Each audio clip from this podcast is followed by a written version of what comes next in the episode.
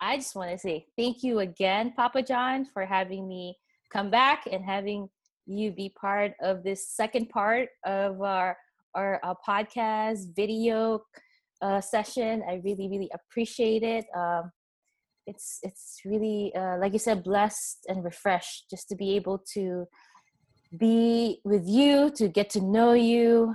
Um, it's it's it's really very wonderful. So thank you. Well, you're welcome. I appreciate you. Um, so just a little bit of a recap from our, our, our previous uh, uh, conversation. First, it was uh, we we saw the value of really uh, avoiding bad association. That that's pretty much could could change, and it doesn't have to be a long time. And and from there, you were you were ready for change, and and the and the program, which we're going to talk a little bit more um, kind of like cross your path and i would we'd love to know how that happened. And and after crossing the fat path and it's it's the maintenance of your faith with christ and and the principle of preventive is better than cure. So if you know there's things that's going to trigger you you know to avoid it asap like right away. Um so to where you are today and definitely I'd like to talk more about what your current role, what's your current mission, what's your current vision, what your, your current passion, and how you're and how you come from being homeless to really now uprooting homelessness to to this better space. So I'm really really excited and um, so going into uh, to history, how did the program cross your path and maybe a little bit of a, a, the name of the program and how it was introduced to you that would be wonderful. Okay well i basically was living on Colfax you know in motels. I worked day labor and i had a roommate and we kind of you know was able to put our money together and get the hotels by the week. And uh, basically he got arrested and uh, i was unable to uh, meet the uh, physical uh, you know pay to keep the hotel room. And so I had a friend that had an apartment and I was paying him to live with him. And I was working day labor. I got paid every day. And so I'd give him some money for that day. And what happened, I was uh, disappearing. So I'd pay him for a day or two and then I'd be gone for a day or two. And then it got to the point where he said, you know, he had been struggling with drugs himself and said it's not good for me to be there because I was kind of like messing with his program that he, you know, trying to stay clean and sober. So he suggested I go to the Denver Rescue Mission New Life program. And so he gave me uh, the information. He called Gerald. He was the uh, intake chaplain there. His name's Gerald Krebs. We call him Gerald because there's another chaplain, Jay, that was there. And uh, he told me he had a bed for me. So basically, I went to that program, and like I said, they, they, had they got me out the streets back then. I was telling you that there was murders of homeless people back then, so it gave me a safe place to stay, and uh, it met all my needs with the food and clothes and everything that I needed.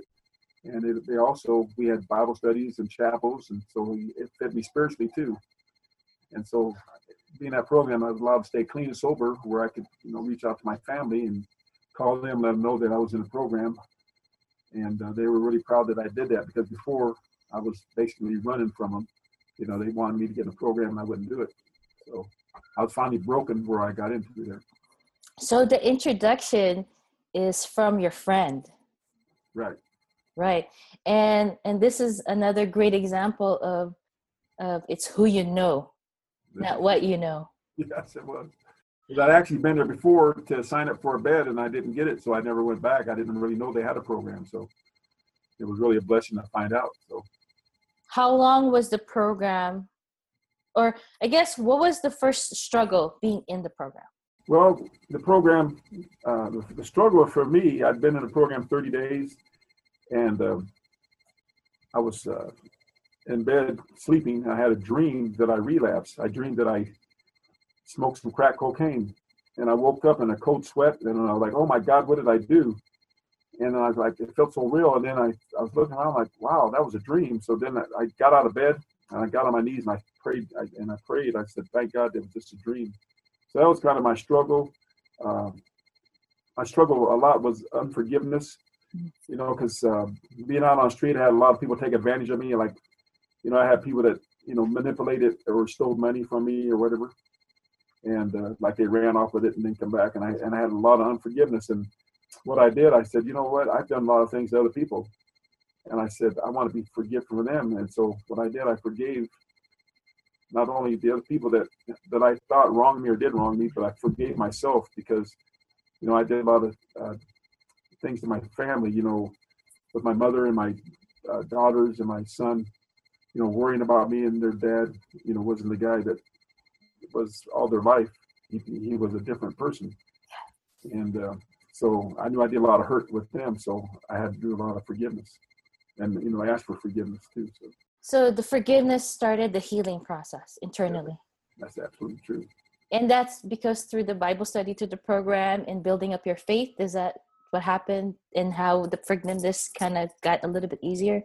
Yeah, the Holy Spirit. When you know, you know, I've always been a believer, but the Holy Spirit, I, I basically had it. Uh, it, it uh, was just dormant in me when I was out doing drugs and stuff. So the Holy Spirit started working with me again, and so, you know, the Holy Spirit's so wonderful when you let him, you know, do his job you know, God loves us so much that He doesn't force us to do anything. We all have free will.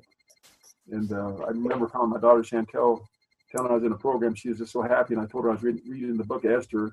And what she did, she started reading the book Esther, and she told me how wonderful that book was. So, so it was just a wonderful relationship. You know, my mother and sister, and my sister was really angry with me because I'd been living with her, and I was taking advantage of her I, I wasn't paying her money living with her uh, anymore, and I was bringing women to her house partying, and I was really disrespecting her. So she was really angry, and she was so joyful that you know I got my life back in order. Kind of like the prodigal son. You know, you come back and you know they get out the purple robe with the gold ring and the fat calf. So the key was forgiveness with self. How long were you in the program to really like really um, created that foundation of like okay i got this? Or is it still always a constant um, progression and, and challenge that you still have to go through every day? Well i was in the program for a year and a half but the thing of it is it's, it's day by day. You know i see a lot of guys that say wow i'm never going to get high again. I'm never going to drink again and then they end up relapsing i even have people that they've said that it happened two or three years later so it's a day by day process you know it's you know, I can't heal myself. Uh, other people can't heal me. I can't heal other people, but it's uh, God in us that keeps us, you know, focused. And so as long as I'm focused, staying in the Word, staying in prayer, staying in fellowship, you know, it's hard to fall.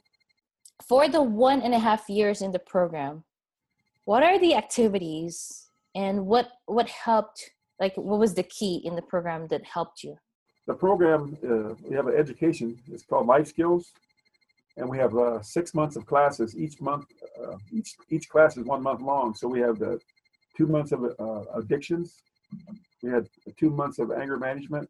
We had one month of time management and one month of money management. And so that helped us get the tools that we need to fall back on. And also during phase two, we had a class called Atkins, which uh, helps us do job resumes and interviews to get employment. So what the mission's job is to have you get a closer relationship with Christ and to be a self-sufficient citizen. Those were the tools that I got in the program. So the program pretty much you were mentioning on on our our, our previous conversation that you needed structure and the program provided that for you. And then you mentioned that you've gone back to the street ministry and reaching out to people that was that was also in your situation currently before.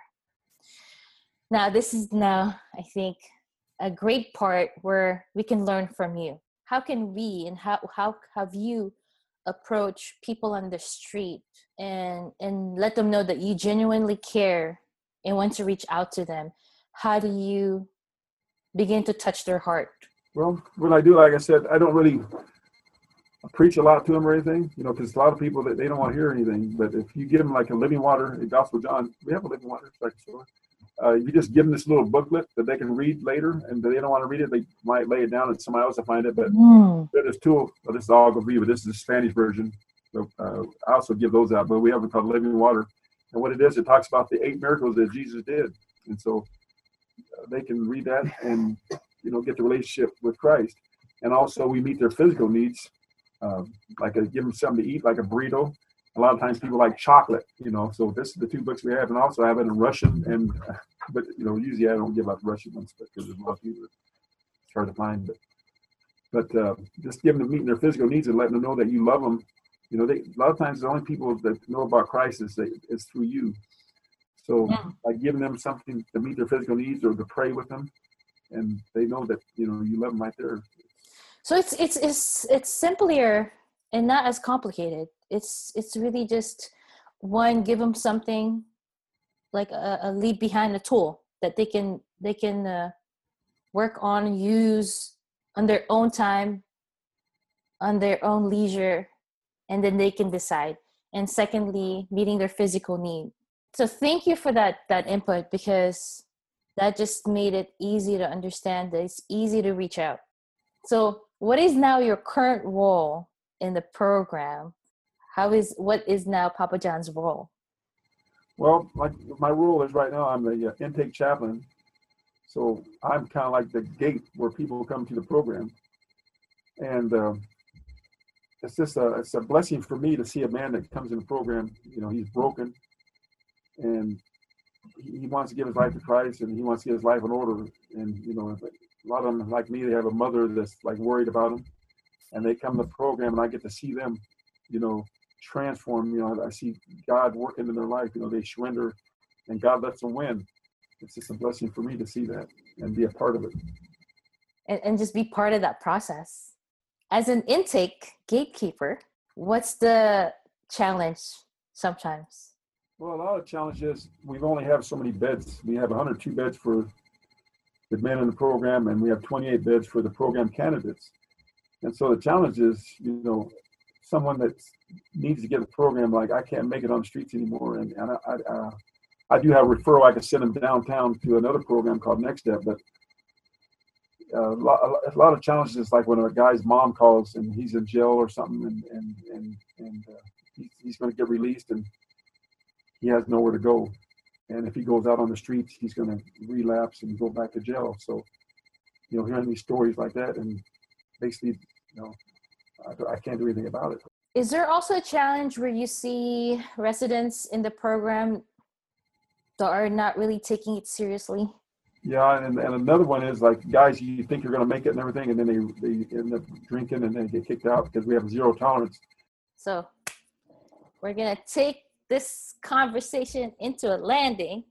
What is now the future? The future of Papa John. So what's my future? What do you see? What's the what's the next thing for Papa John? What's the next project? What's what's the future vision of Papa John?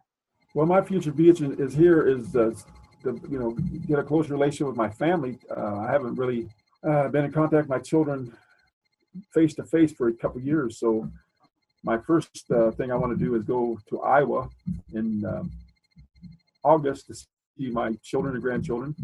And then I have a granddaughter in Texas. I want to go down to see my son and his new little daughter. And then I want to go to uh, California to see Chantel and, and, her family. So my thing right now, I'm thinking, you know, I want to get my finances in order and get this trip planned out. Uh, I planned, I planned a trip to California last year. I planned a trip to Iowa last year, and I planned it with my sister, and things didn't work out because she has uh, got some foreign exchange students, and one from Germany and one from China. So she's kind of like a soccer mom. So she's busy, and so you know what, I got to do things on my own. So you know, I need to figure out when I'm going to get there. So that's my main goal is family, because one thing working a rescue mission, you you get drained. Uh, you you hear a lot of problems from other people, and so if you don't take care of yourself, you can't be there to take care of them. So I need to get energized, and so being energized is going to be seeing my family and grandchildren here. And I want to kind of plan in the future a uh, family reunion where we can all get together. And actually, I'm going to tell my children, look, I come see you, I see all you, and I saw you. So now all you guys at one time come to see me because uh, I haven't had a family portrait since, um, oh my goodness, probably in the 90s. So I want to get a family portrait with all my children and grandchildren all at one time. That is so wonderful. And you know, your generation has extended.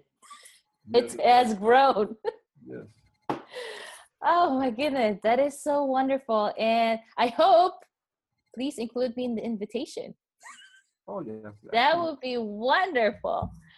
Oh, oh my goodness. Um, so last words from Papa John.